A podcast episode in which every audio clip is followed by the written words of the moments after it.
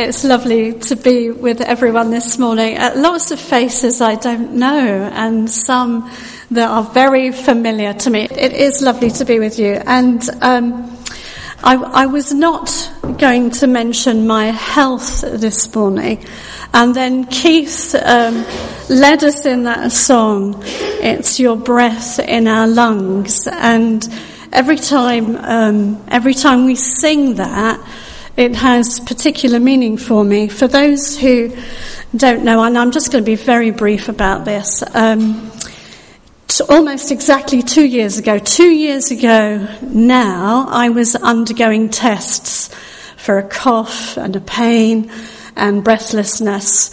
And on December the 4th, I was diagnosed with stage 4 lung cancer, which...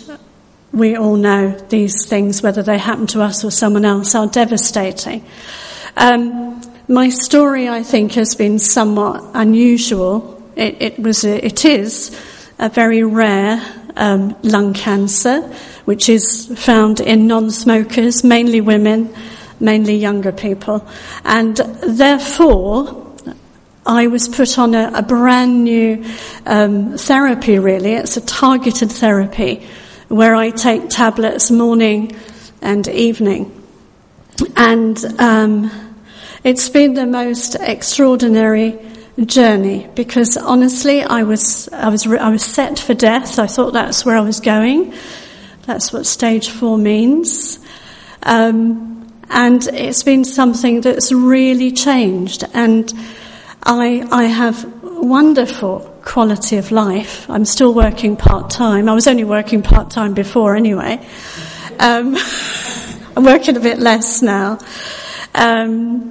Right at the beginning, somebody had a word for me.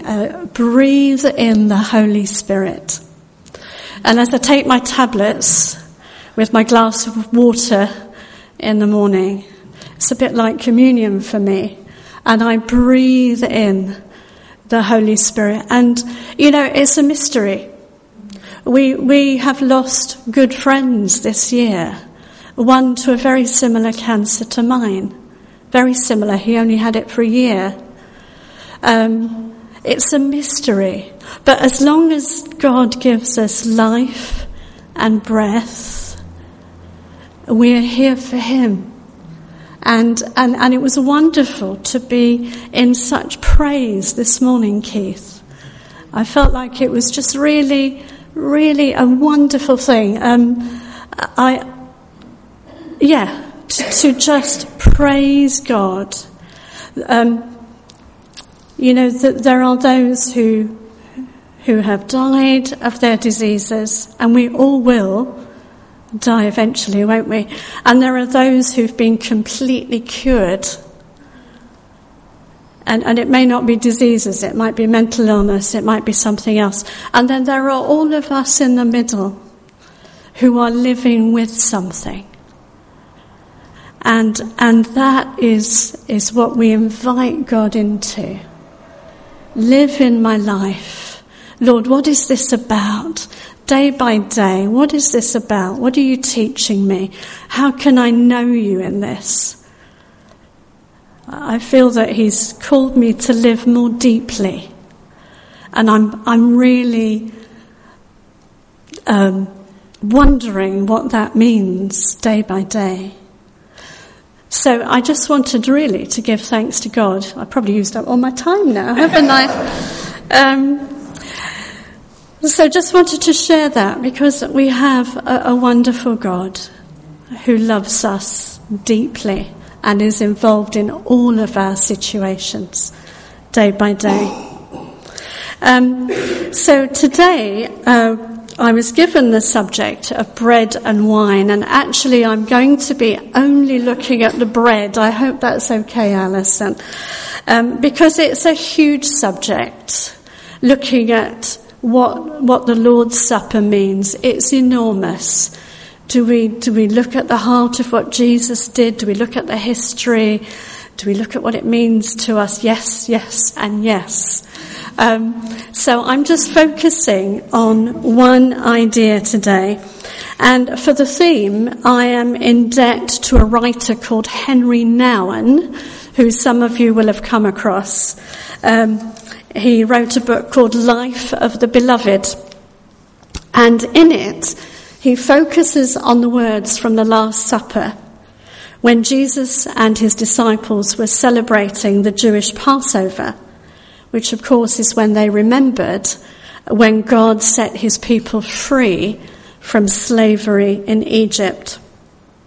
And Jesus used the ritual of communion or Eucharist, or whatever we care to call it, to explain the new relationship with God that he was bringing people into. In Mark 14, I'll remind you of the words, it says this: "While they were eating, Jesus took bread, and when he had given thanks, he broke it and gave it to his disciples, saying, 'Take, eat, this is my body.'" And other versions, instead of using the word give thanks, say he broke it and he blessed it, or he spoke a blessing over it, in the manner of Jewish prayer. Nouwen talks about how this is true of Jesus' life. The bread of life, Jesus called himself, he was taken, blessed, broken and given for us. And Nouwen says that we also see this pattern in our own lives. We are taken, blessed, broken and given. And that's perhaps a poignant note this week as we think about remembrance as well, and those lives that have been given for us.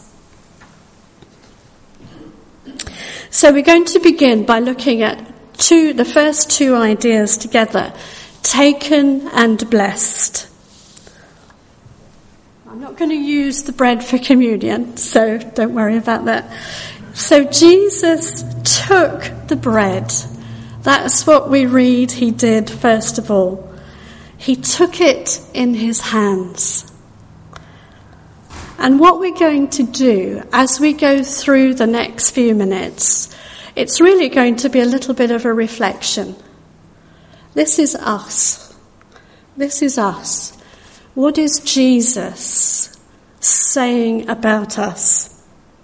And first of all, we are taken. We are chosen. We are held in the hands of God. The book of Jeremiah opens with God speaking to the prophet about being known and formed and set apart. It says this to Jeremiah: "Before I formed you in the womb, I knew you. Before you were born, I set you apart." And that is not just for special people or for prophets, but it's a refrain that runs through Scripture, beautifully expressed in Psalm 139.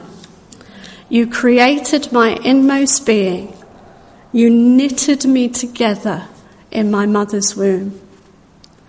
Ephesians 1 says, "In him we were chosen." Henri Nouwen says, first we are taken. Perhaps a better word would be chosen. We are chosen by God. That means we are seen by God in our preciousness, in our individuality. We are seen as precious in God's eyes. In our world, when one is chosen, it means for the others, too bad, you're not chosen. In God's mystery, being chosen does not mean excluding anyone. In fact, the more we know that we are chosen, that we are precious, the more we realise that all the people around us are precious to God.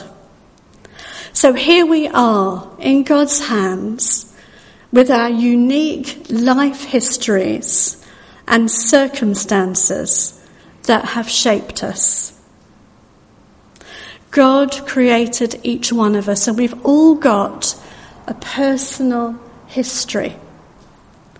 We are beauty set to music. We are a letter from God.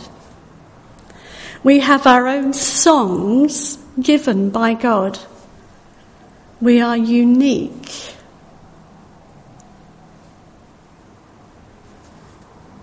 That's not new news to many of us, but it's worth reflecting on.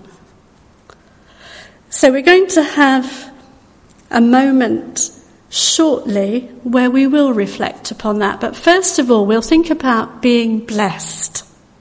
So we're chosen or taken by God, and we are blessed. And I think when we see in many of the miracles that Jesus did, he looks up to heaven, and I imagine him blessing the bread a bit like this, holding it up to God. And hand in hand with being taken is being blessed, and God speaks those words over us. A good text to root ourselves in is the baptism of Jesus. He goes to the River Jordan where John the Baptist is baptizing. And as Jesus is baptized and comes up out of the water, we read this. At that moment, heaven was opened, and he saw the Spirit of God descending like a dove and alighting on him. A voice from heaven said, "This is my Son, in whom I am well pleased."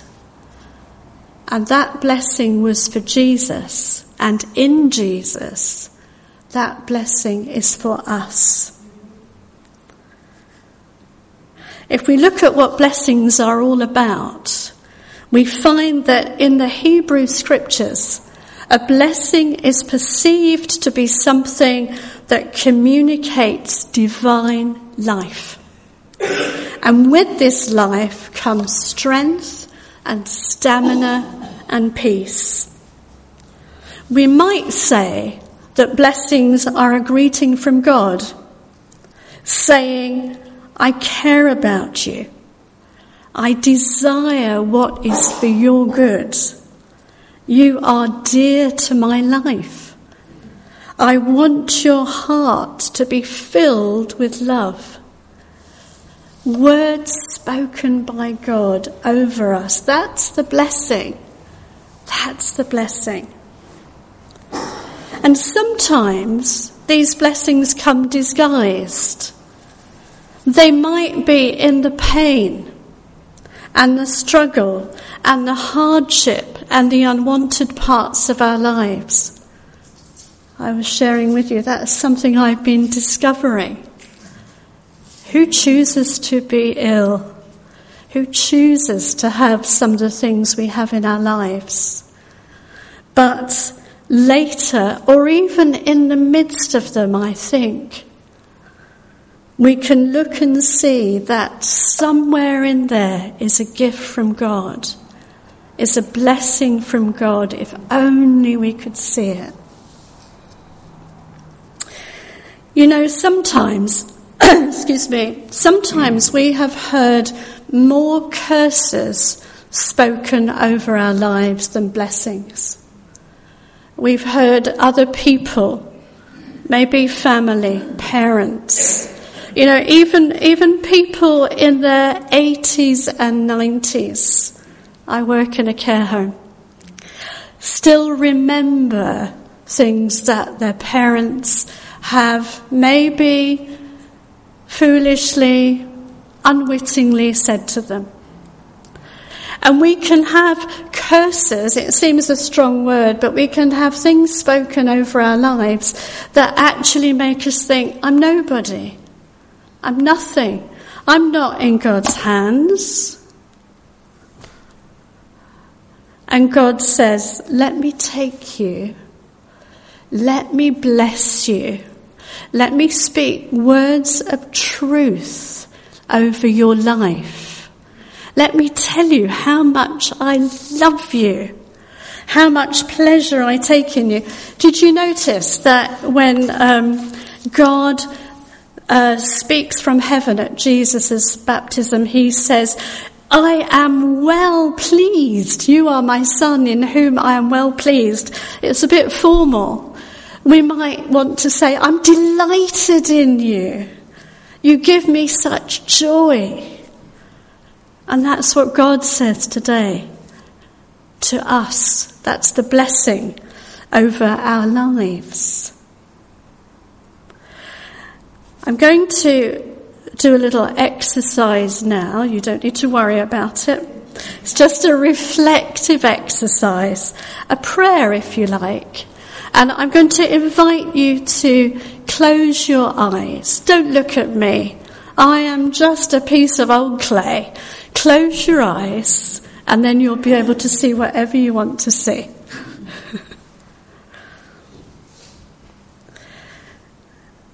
And imagine yourself being held in God's hands.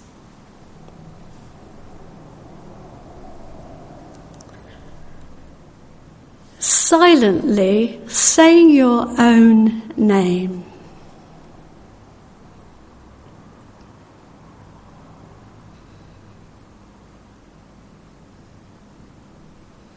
And hear God say your name over you.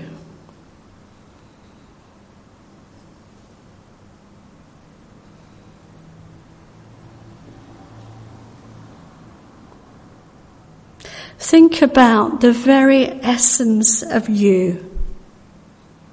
Not what you do, but who you are in your inner being, who you really are. You've been made by God. You have your own song given by God. You are precious to Him. Be conscious of yourself held in God's hands. And thank God for your uniqueness. And for making you who you are.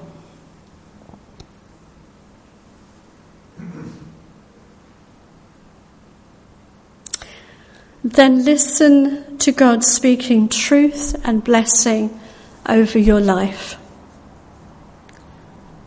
You are my son, my daughter. You're precious to me. You belong to me. I am so pleased with you. I desire good for you. And I want your life to be filled with love.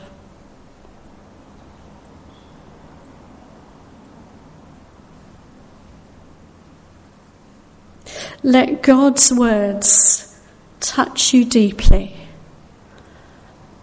And drop from your head to your heart.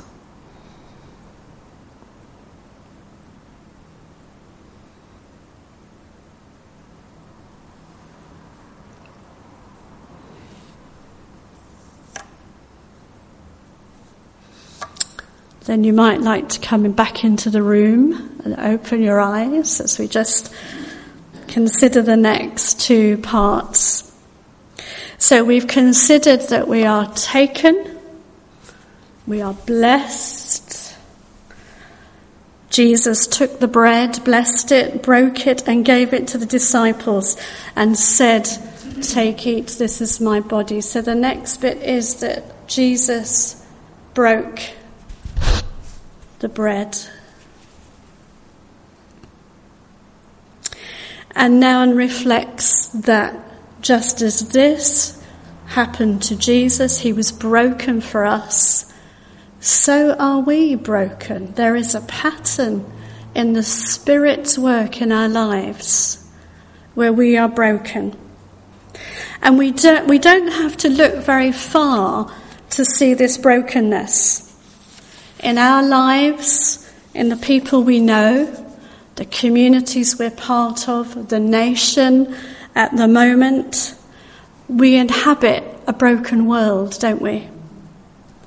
And some brokenness is a result of personal choices that we make. But much brokenness is a consequence of living in a broken world. We are all broken, but uniquely so. And a lot of our brokenness, that might seem too strong a word for you. We could call it pain. We could call unwholeness, things where we don't have peace, things that trouble us. A lot of it has to do with relationships, especially our closest relationships with husbands, wives, fathers, mothers, sisters, brothers, children, friends. Wherever there is love, there is also pain. Every mother and father knows that, don't they? And that's enormous. So what do we do with our brokenness? Now, Henri Nouwen suggests something that you may not have done with your brokenness before. He says, as the beloved of God, we have to dare to embrace our brokenness. Not to say, this should not be in my life. I want to get away from it. Let's get away from it. Let's get back on track. But he says, first of all, we need to look at our brokenness and embrace it. To acknowledge our pain and bring it to the light. Yes, I'm hurting. Yes, I'm wounded. And yes, it's painful. And it's by doing that that we open the gateway to being made whole again, to God's shalom.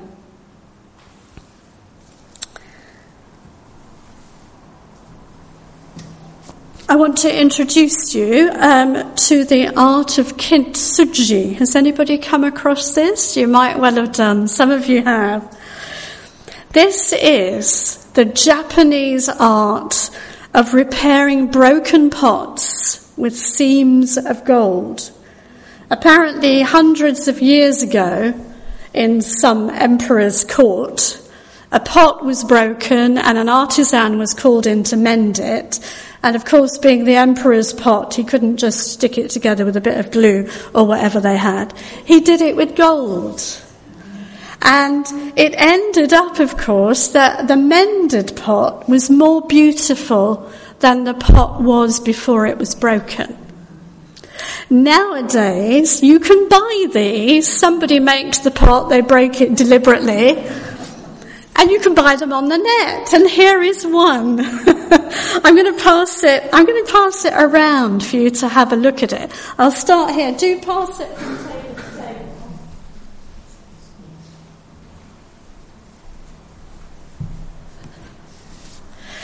And Kintsugi actually means golden joinery.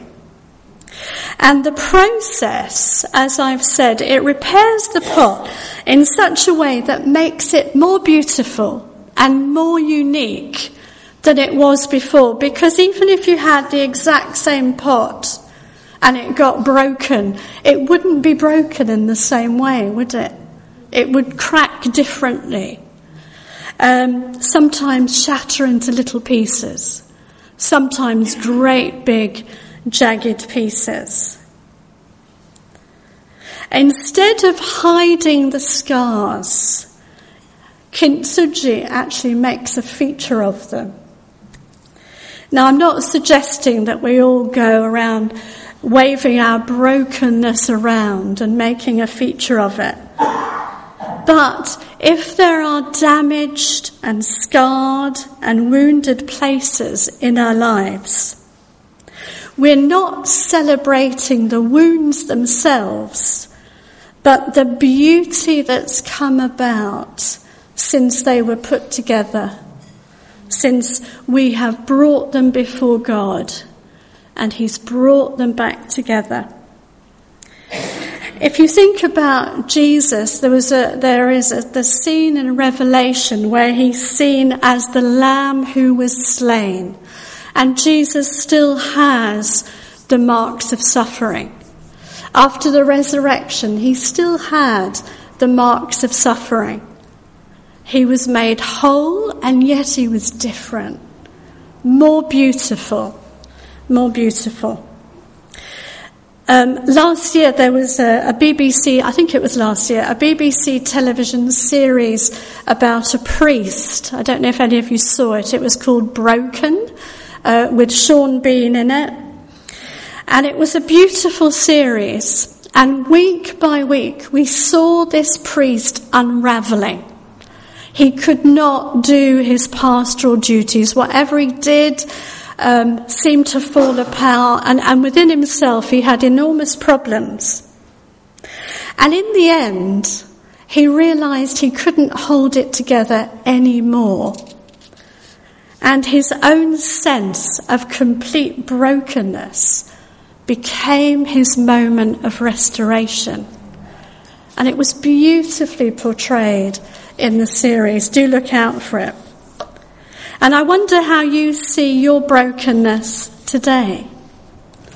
Can you see it in God's hands as a gateway to something potentially life-giving, something potentially beautiful?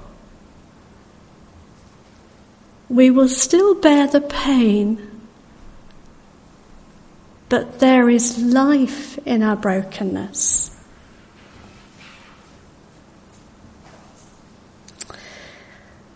I was going to do a prayer exercise to do with brokenness, but I actually think that for many people that might be too painful in this setting.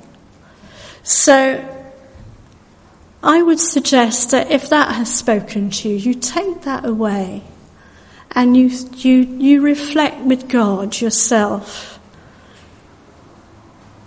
What about my brokenness? I feel torn apart, I feel broken. And reflect on the fact that you're still held lovingly in the hands of Jesus. So the last part is given. Taken, blessed, broken and given.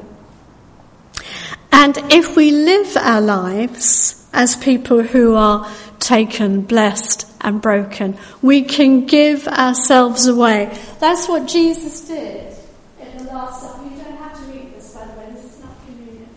But he gave away. And you notice now how that one piece of bread has gone all over the room, given away. And the greatest fulfilment of our hearts. You know that there have been studies done recently, and I don't know if you noticed the trends recently to do with mindfulness and to do with happiness and to do with well-being. And surprise, surprise, one of the things that has come out of this is that we are most fulfilled when we're doing something for somebody else. Service, really. And we are taken, blessed and broken in order to be given to the world.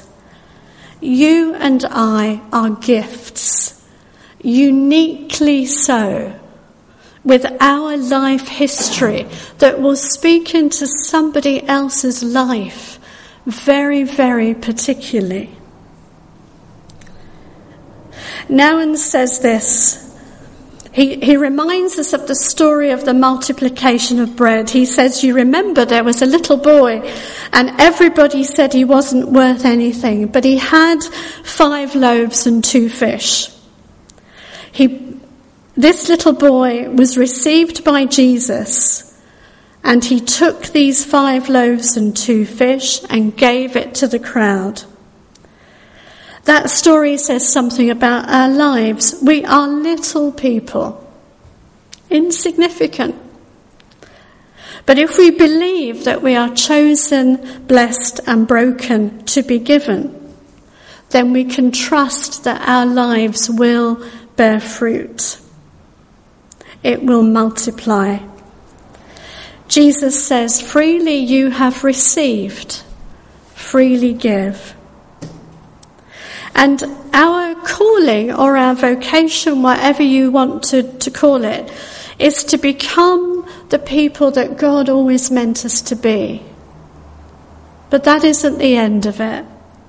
He's called us to be the people we are called to be in order to bless others as well, to give ourselves.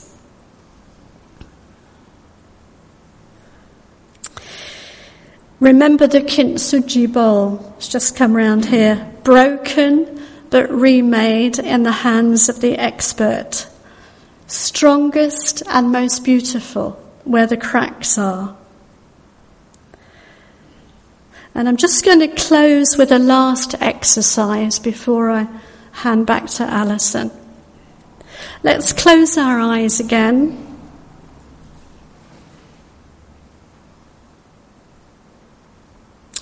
And let's just revisit that picture of Jesus holding the broken bread in his hands.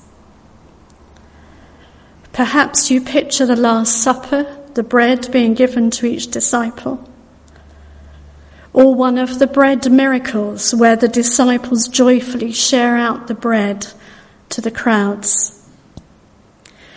What was once one loaf has now become something that can be shared. What was one loaf, now broken, gives life to many. We are given to each other and to the world by Jesus. Your life is unique. Your song is unique. What you bring to the world is unique. God invites you to give your life away, all that he has given you. You are chosen, blessed, broken, and given.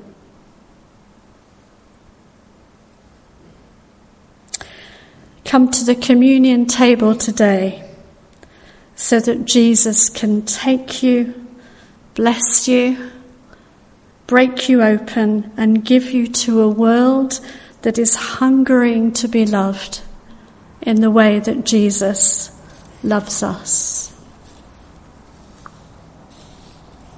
Amen.